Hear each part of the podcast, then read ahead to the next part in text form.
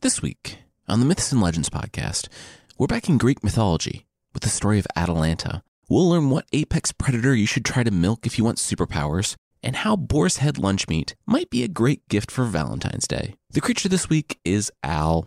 Al's a fan of running with scissors, and stabbing with scissors, and performing unplanned medical procedures with scissors.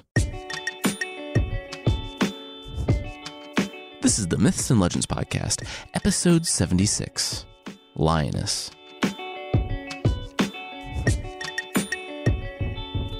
This is a podcast where I tell stories from mythology and folklore. Some are incredibly popular stories you think you know, but with surprising origins. Others are stories you might not have heard, but really should. This week's episode is brought to you by the newest mystery obsession, the book By the Same Relentless Enemy by Keith Goad by the same relentless enemy is a supernatural thriller following Craig Henriksen as he deciphers crime scenes alongside Chicago police in their search for a serial killer. Using strange abilities whose origins remain a mystery, even to him, Craig is forced to face the monsters of his present and his past. It's an awesome read that'll hook you from the beginning. Seriously, check it out. Find your copy today on Amazon or online at relentlessenemy.com. Today, we're back in Greek mythology, so the one with Zeus, Hera, Poseidon, and the rest of the gang. You don't need to be familiar with any of the previous Greek episodes, but if you're looking for context, the story begins after Theseus and the Minotaur, but before Jason and the Argonauts. We'll jump right in with a bunch of our old hero friends about to start an epic hunt, and Theseus, who's the king of the city of Athens, having some major issues with a late addition to the team.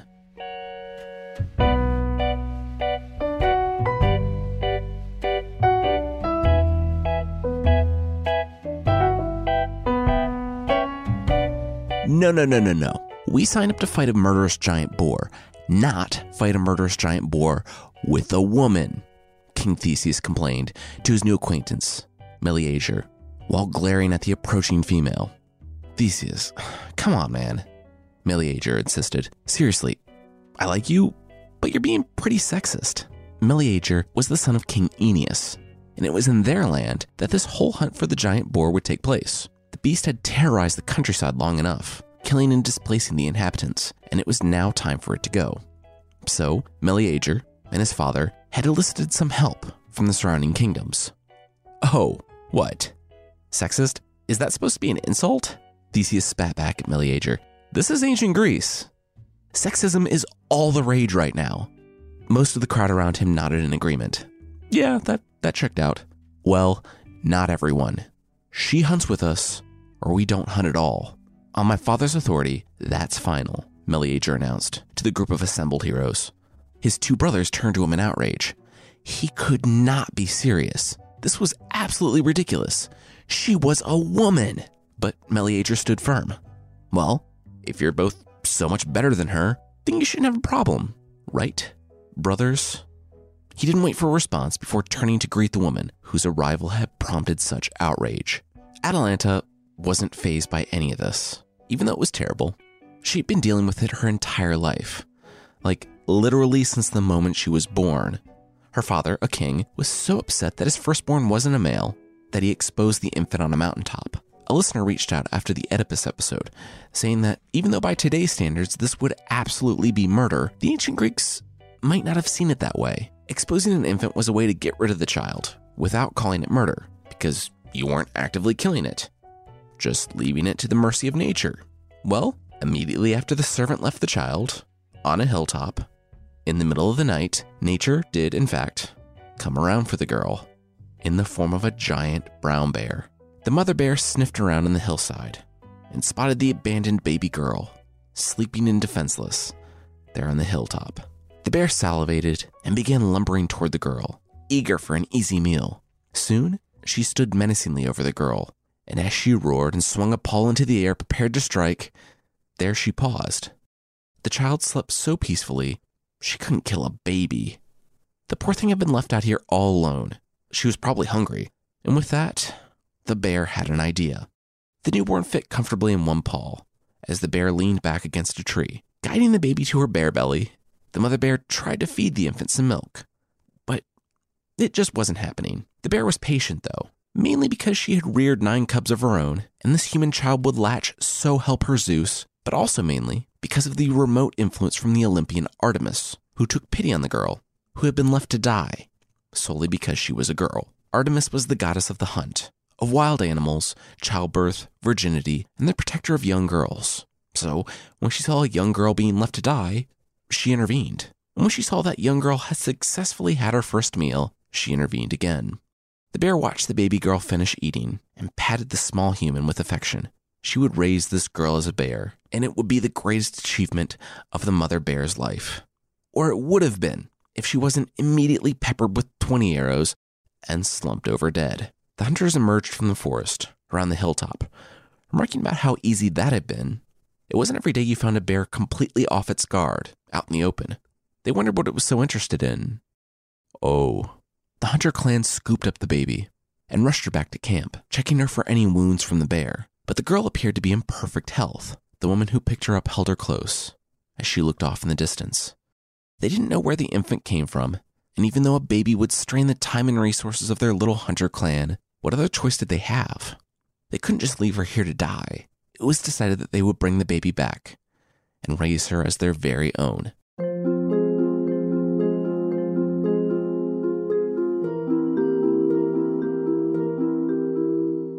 Atalanta always considered the kind woman who found her and took her in to be her mother, even though she was raised by the whole clan. One or two others nursed her when she was an infant.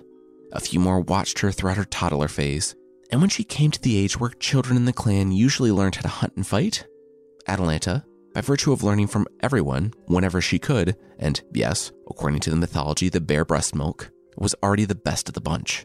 A quick point though even though Atalanta's abilities are attributed to her supping on bear milk as an infant, this is a profoundly bad idea, and the Myths and Legends podcast will not be held liable if you attempt to milk a she bear. Atalanta was beloved by her entire clan, and it was obvious that there was something special about the talented, yet affable, young woman. That's why, when word traveled across Greece that they were looking for the best heroes to hunt the dangerous Caledonian boar, Atalanta answered the call casually spawned in Greece by Artemis to murder and pillage because a king forgot to honor her in his sacrifices, the Caledonian boar was a massive problem. And you might be thinking that it's the same boar as the Erymanthian boar, the other giant monstrous boar from Greek mythology.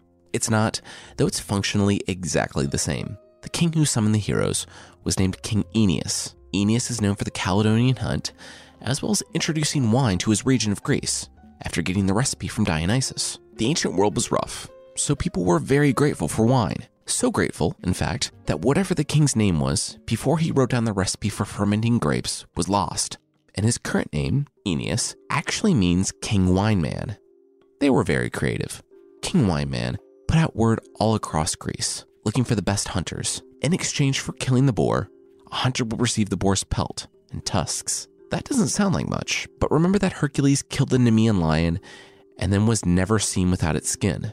Seriously, he was a lion skin never nude. Even when he was naked, he was wearing the skin of the Nemean lion. The messengers traveled to all the different cities of Greece, telling of the competition, and soon word filtered into the camp where Atalanta lived. Out in the wilds, big names had already attached themselves to the hunt. Theseus, the kind of king of Athens, who had killed the Minotaur.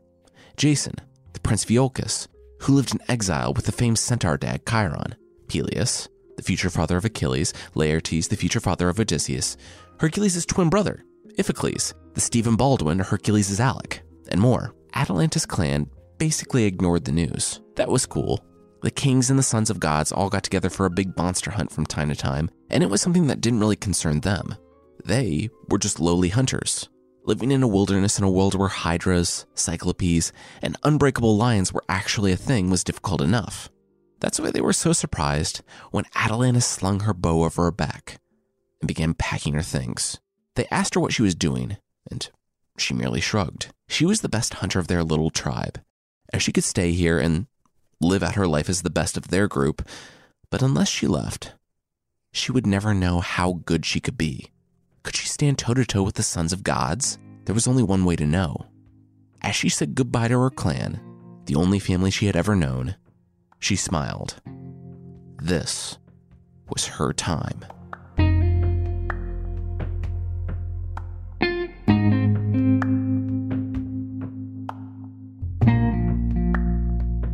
Centaurs were the worst. Atalanta had this thought as she watched the two from her hiding place. As a woman traveling alone, she was a beacon for idiots like these. She reminded herself that centaurs may be wild and clumsy, but they were also strong. She needed to be careful. She had passed the pair on the road earlier in the day. Though they were scouting out the road, she had seen them before they saw her. The centaurs took one look at the beautiful young woman traveling alone and galloped off in her direction. We've talked about centaurs before, and there are like two good noble centaurs. One is the epic hero slash camp owner Chiron, and the other is Nessus, who Hercules accidentally killed. The rest are just animals and have no issues killing or raping anyone who gets in their way. Centaurs were a challenge for Hercules on his labors, and he had arrows coated with super poison. Atalanta didn't have the poison advantage, but she did have another. She was Atalanta. She had spent her whole life practicing becoming invisible in the wilderness. So when one centaur found the other dropping lifeless to the ground with an arrow in his head, he was pretty surprised. But Atalanta wasn't, and she quickly drew back another arrow, as calmly and disciplined as ever. The second centaur, having no idea where the arrow came from that killed his friend, realized just how out of his depth they had been to chase after this young woman before another one of her arrows abruptly stopped that thought. The rest of the trip was pretty uneventful. She still had to keep an eye out for brigands, gods, and monsters, but no one saw her. Making her way to Calydon and the kingdom of King Wineman, anxiety began to grow in the pit of her stomach. But entering the main hall, she dismissed it. The worst they could say was no. And they did. A lot of them said a lot of no's. It wasn't just Theseus, and I shouldn't make it sound like he was even the instigator. He was just the most readily recognizable name, and, you know, does have a fairly prominent and famous example of using a woman to get out of a jam before stranding her on an island to kill herself.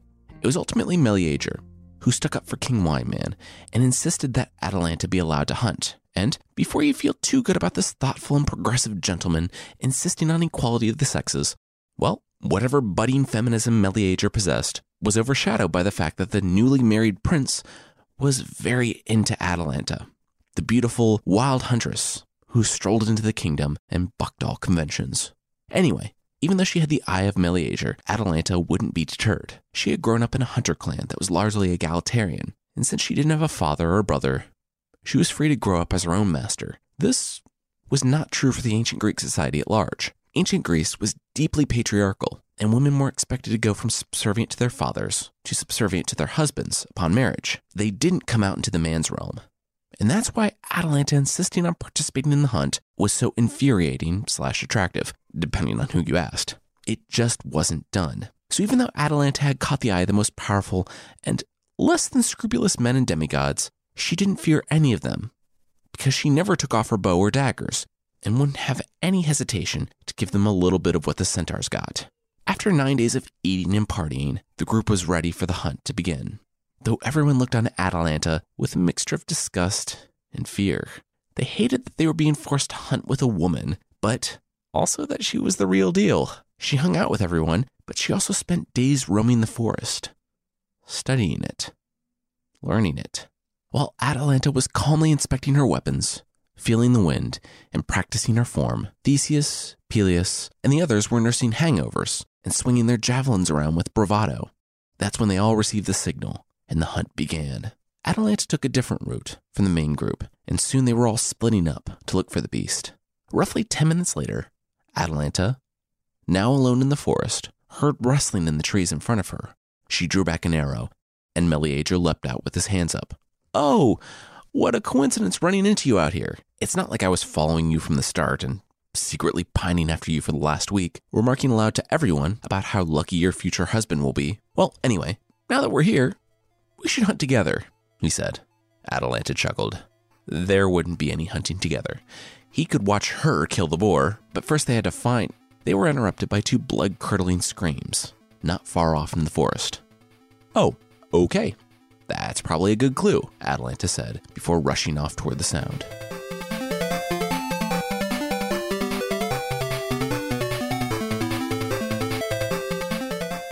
Peleus, the eventual father of Achilles, did not have his future son's disposition when it came to slaughter. To be fair, though, who knew that a bunch of guys headed into the forest with sharp weapons and something to prove would get so violent? Well, it did. The boar immediately gored two unnamed hunters.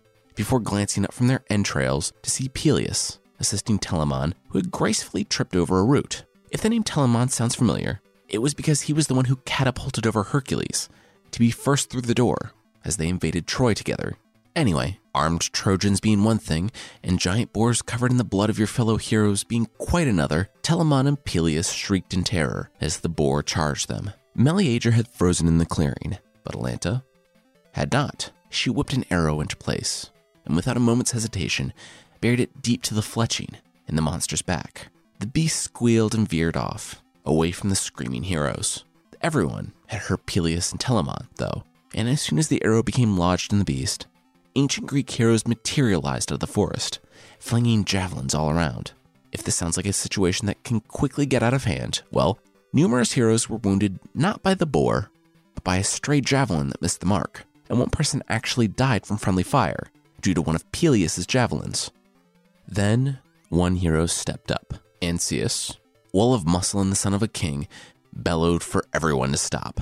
The whole clearing, including the boar, froze in place as he threw down his javelin and pulled his battle axe off his back. He announced to everyone to watch how a real man took down a monster. He uttered a battle cry and charged it, just before being castrated and disemboweled by the boar, in that order, right before their very eyes. The boar rushed toward his next target, King Theseus of Athens, who could have done a lot of things, but rather chose to stand there, frozen in terror. As the boar was about to connect with Theseus, it was hit. A javelin stuck in its side, and the monster whirled around to see who had thrown it. And the person was right there, ready with the spear. Meleager buried the spear deep into the boar, piercing its heart and ending the hunt. As everyone congratulated Meleager and collected the bodies, they saw the prince was distracted by something on the boar. The beast was too big to drag from the clearing without a cart, so Meleager went to work skinning it right there, taking the prize before he left. No one was really surprised by this. They were very surprised, however, when he took the hide and head and presented it to Atalanta.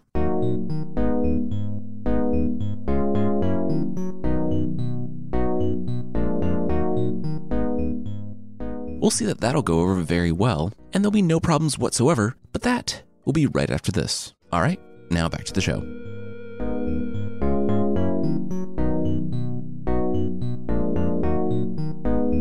Come on, Theseus said.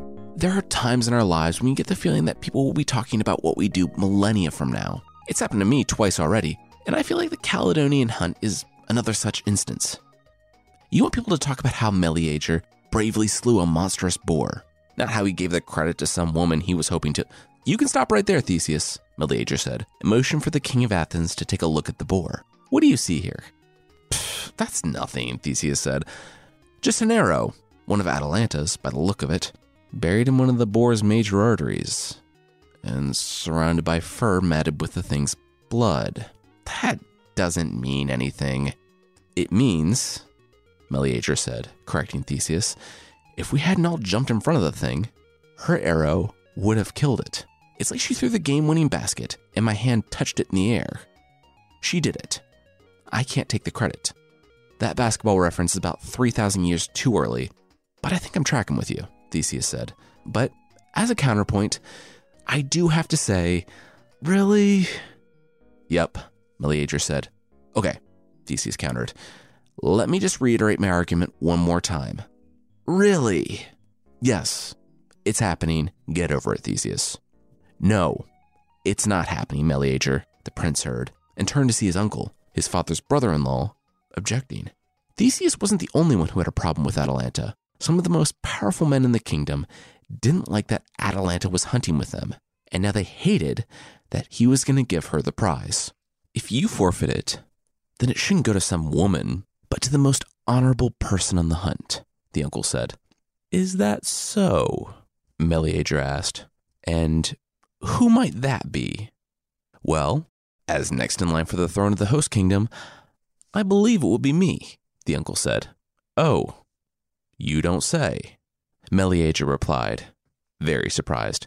Sorry, uncle, but no. Atalanta drew first blood and shot the arrow that would have killed it. She gets the prize. Well, by law, I must defend my rights, the uncle said. laying his hand on the sword at his side. Oh, oh, you're threatening me. Okay, well, then, you really should be less focused on defending your rights and more focused on defending yourself, Meleager said, setting the boar bits down before striding over to his uncle and stabbing him in the stomach. Anyone else have a problem with Atalanta getting the prize? No? No? That's what I thought, Meleager said, eyes darting around the circle, before handing Atalanta the head and pelt.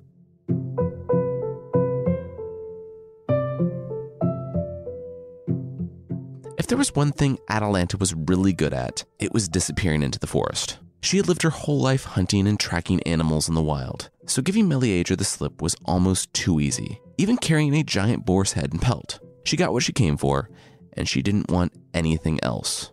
She had understood Meleager's glances after he presented her with the head and pelt, that she earned. The fact that he was married and that he had just killed his uncle didn't seem to put a stop to his ideas, but Atalanta only looked on him with disgust. She hadn't asked for the prize, even though she had rightfully earned it, and though he gave it to her, that didn't mean she owed him anything, especially not that.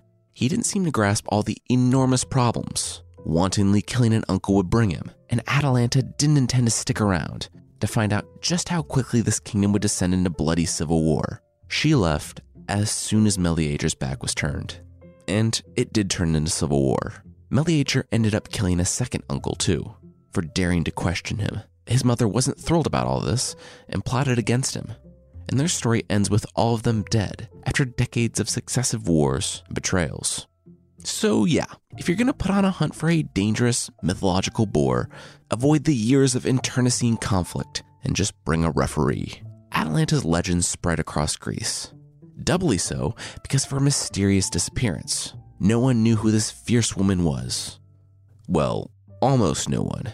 It took Atalanta a bit longer to make it back to her hunter clan, and by the time she did, she saw everyone gathered outside a tent. The crowd looked on Atalanta with a mixture of pride and anxiety as they all parted, allowing her into the tent. Inside, there was a man sitting with his back to the tent flap, and as Atalanta's adoptive mother embraced her, she said she had news.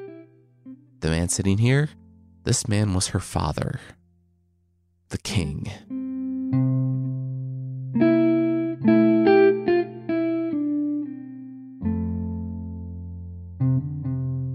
Yeah, so when I saw you were a girl, I was like, ugh, no thanks. And just let the natural world, you know, take care of it. No harm, no foul.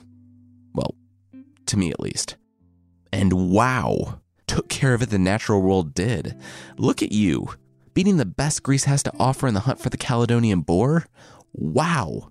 So I'm here, ready to accept you with honor back into my household, daughter. Atalanta narrowed her eyes and her hand almost went to her bow. Are you kidding me? You left me when I was a baby because I'm female, and it wasn't nature that raised me, but these people here, despite the burden a baby put on them. So, no, I will not come back to your kingdom. Get out of here before I show you what happened to this boar. Atalanta, a word? Her adoptive mother said, pulling her from the tent. You have to go with him, the mother said when they were outside. What? I don't understand, said Atalanta, confused. Look, the mother pressed, you're going to be the stuff of legends. People will still be talking about you 3,000 years from now. You deserve a life better than that of a hunter. Our life expectancy is like nothing, even for ancient Greece. I raised you, and it's because I raised you that I care about you. I want you to go be everything you are capable of being. I always knew that you were different a future queen. Now it's confirmed. Now go and live the life that was meant for you.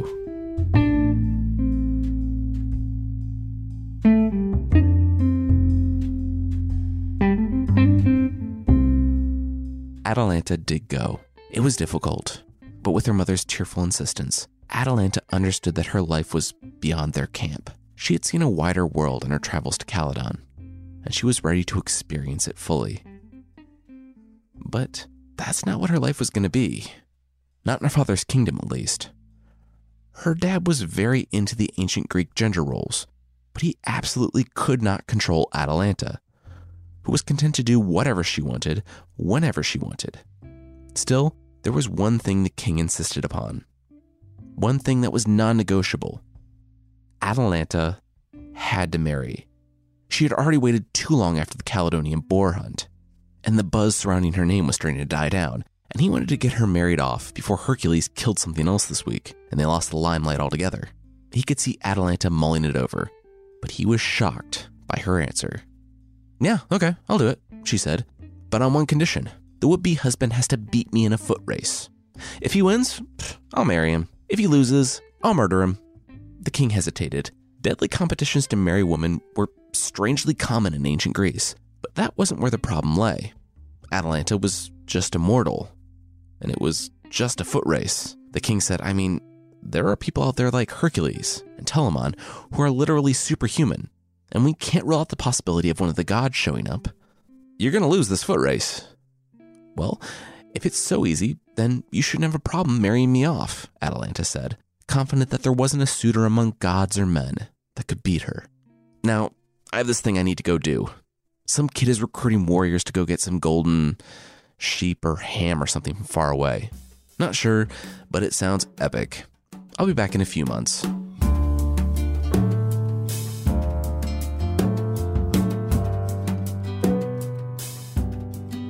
Yeah, no, you're you're not coming along, Jason said, standing in front of the Argo. But you saw what I did on the hunt. You know I'm capable, and you know I can hold my own against whatever, she said, motioning to the epic heroes all around her and waving through the air thick with testosterone. Oh, yeah, I was there, Jason said. I saw the hunt. And it's not you I'm worried about. Look, thank you so much for your application, and if anything changes, we'll let you know. Don't send a messenger across the dangerous wilds of ancient Greece for us. We'll send a messenger across the wilds of ancient Greece for you. Thanks. Bye bye. Atalanta rolled her eyes and left for home, her father's kingdom, and moved right from one disappointment to another. He had put out the word, and her suitors had arrived. She went to work lacing up her sandals and sharpening her sword. It did not go well for the first dozen runners. They would get a head start, and Atalanta would wait. Then she would pull out her sword and start her race. The finish line was the old twisted fig tree by the wall. If the runner passed the tree before Atalanta's sword passed through his body, then he would marry the princess. It was a bloody racetrack, as, time and time again, Atalanta was the only one to cross the finish line. This continued on for weeks, then months. At first, many warriors and athletes came to try their luck. Then, fewer and fewer. Then, only the extraordinarily fast, brave, or foolish came out to try. Then, after weeks of no one racing, there was only Hippomenes. Hippomenes was one of many ancient Greek heroes that had been under the tutelage of Chiron, the centaur dad who helped raise such heroes as Jason, Achilles, Hercules, and others. Hippomenes might have been challenging to the great Atalanta, but that didn't mean he was stupid. He knew he couldn't beat her in a fair race, so he turned to something that would help him win performance enhancing apples. He prayed to Aphrodite, the goddess of love, for a way to help him win Atalanta's hand, and she delivered. When he woke up the next morning, he found, there on his pillow, three golden apples. Somehow, he knew what he must do. Atalanta stretched for her first race in weeks. It wasn't like she was worried about the outcome. She had killed so many men coming to seek her hand that it was basically just going through the motions at this point. But it didn't hurt to be prepared. She saw the guy, this Hippomenes. He wasn't bad looking, but the guy carried a bag with him on the run. He didn't stand a chance. The race was announced, and all the people gathered to watch the princess inevitably disembowel yet another suitor.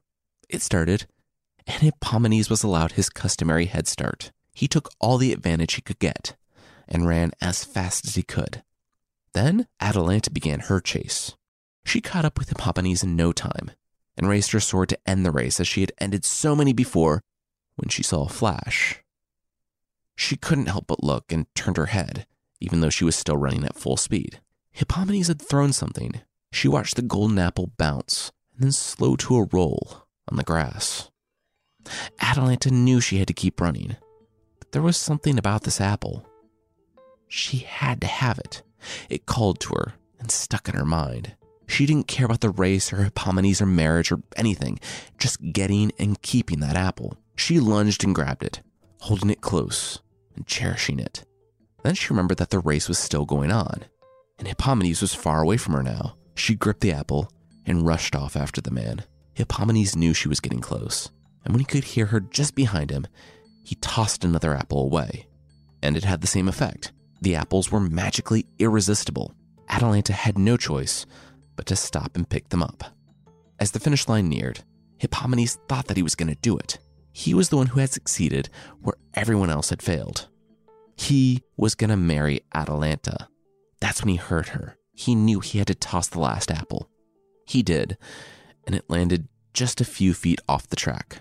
Atalanta was used to the apples by now. She knew they were coming, too.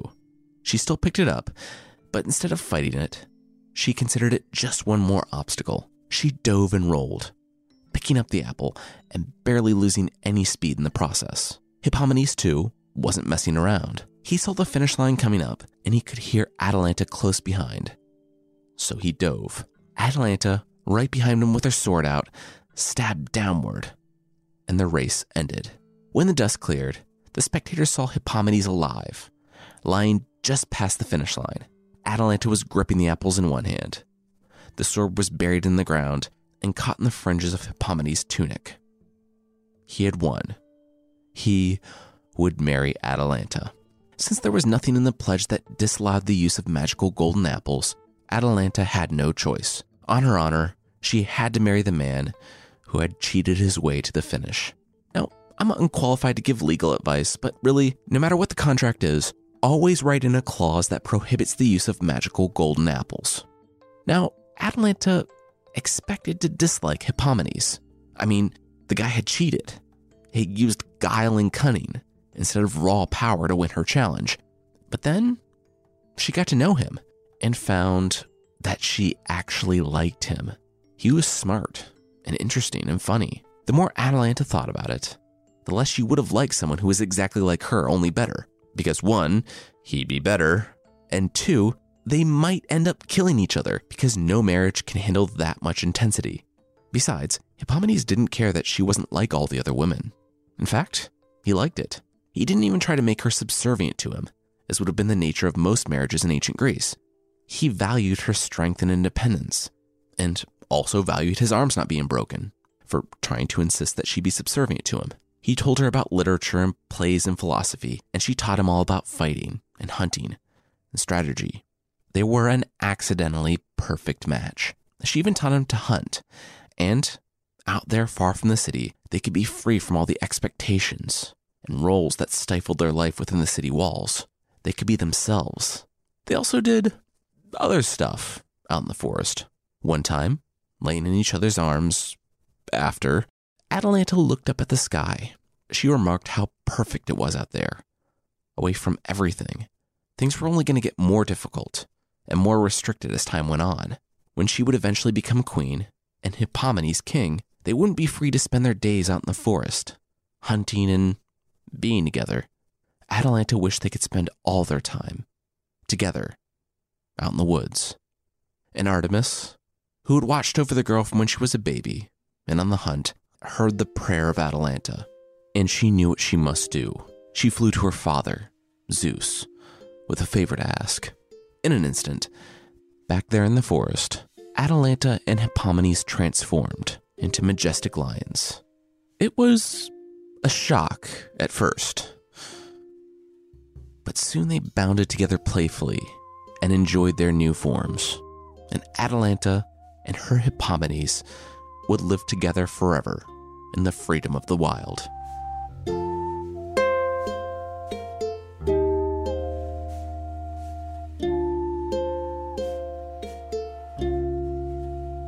So, we should unpack that ending.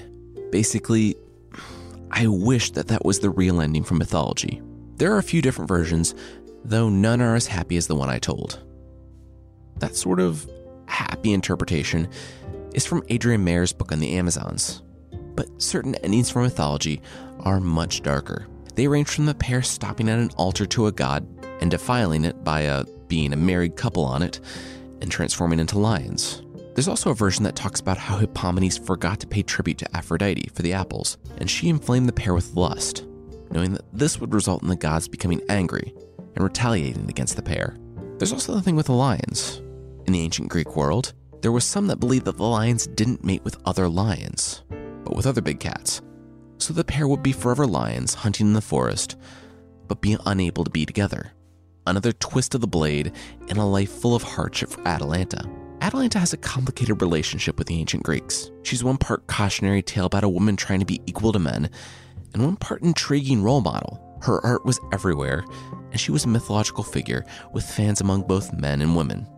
And as a quick note, some stories of Atalanta have her being raised a lot longer by the bears, and not just for one quick meal. We had a lot of story to get to, so I shortened that part, but that is a change I made.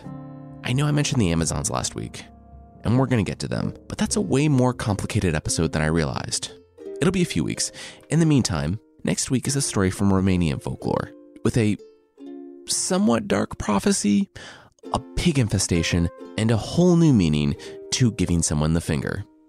I want to say thanks to AMJ501, NC93, Judge Flaps, Yes Yes Yes 94, R McR, JQW97, Guy Who Studies E Eng, Chris J. Lynch, Astro Owen, Peanut Butter, SJ from OZ, Tressie 182, Faith Star 19, Elf Dart, Colin McGee, Katie Sari, Josh RBG, Angie Plums, and Heavy Metal Mullet for the reviews on Apple Podcasts. And if you'd like to leave a review, Apple Podcasts is still the best place. You can find the show there at apple.mythpodcast.com. There's also a membership thing on the site. For less than the price of 73 mini banana Laffy Taffies, you can get extra episodes, source pack ebooks, and ad free versions of the show that, while they might not make you as sick as eating 73 Laffy Taffies, contain jokes that are just as bad. Check out support.mythpodcast.com for more info on the membership. The creature this week is Al, from the folklore of North Africa and Afghanistan. If you were ever told as a child that you shouldn't run with scissors, well, there's a reason. One, it's dangerous, and two, Al runs with scissors. And you do not want to be like Al. Al is a hairy little man with boar tusks protruding orc style from his mouth, brass claws, fiery eyes, iron teeth, and shaggy, wild hair. As we said, Al runs with scissors, and he'll attack anyone who enters his areas with said scissors. Where are his areas? Well, he likes anywhere that's dark and damp, which can't really be great for his iron teeth, but whatever. So, swamps, caves, and the corners of stables. One of those being way more common than the other two. If he attacks you with the scissors, you shouldn't take it personally. They weren't meant for you. They were meant for when Al tries to procure his favorite snack newborn children. He'll steal the child and use the scissors to cut the umbilical cord because Al may be a monster, but he's not a monster except for the times when he steals the recovering mother's liver. Then he's a monster. The creature in Afghanistan is very different. It's a woman, and she has floating hair and talons for fingernails. She, though, is a bit more polite and does not eat children. She prefers to snack on fresh corpses. That's it for this week. The theme song is by the band Broke for Free, and the Creature of the Week music is by Steve Combs. There are links to other music in the show notes. And I want to encourage you to check out a new podcast called LeVar Burton Reads. A lot of us learn to love a good story by watching LeVar Burton, host of the wonderful TV show, Reading Rainbow. Well, LeVar has a new podcast that recreates the magic for grown-ups. It's called LeVar Burton Reads. Each episode, LeVar picks one of his favorite short stories and reads it to you. I really think you'll enjoy it. Subscribe to LeVar Burton Reads in Stitcher, Apple Podcasts, or wherever you listen. Today's episode was written by me, Jason Weiser, and produced by Carissa Weiser. Thank you so much for listening, and I'll see you next time.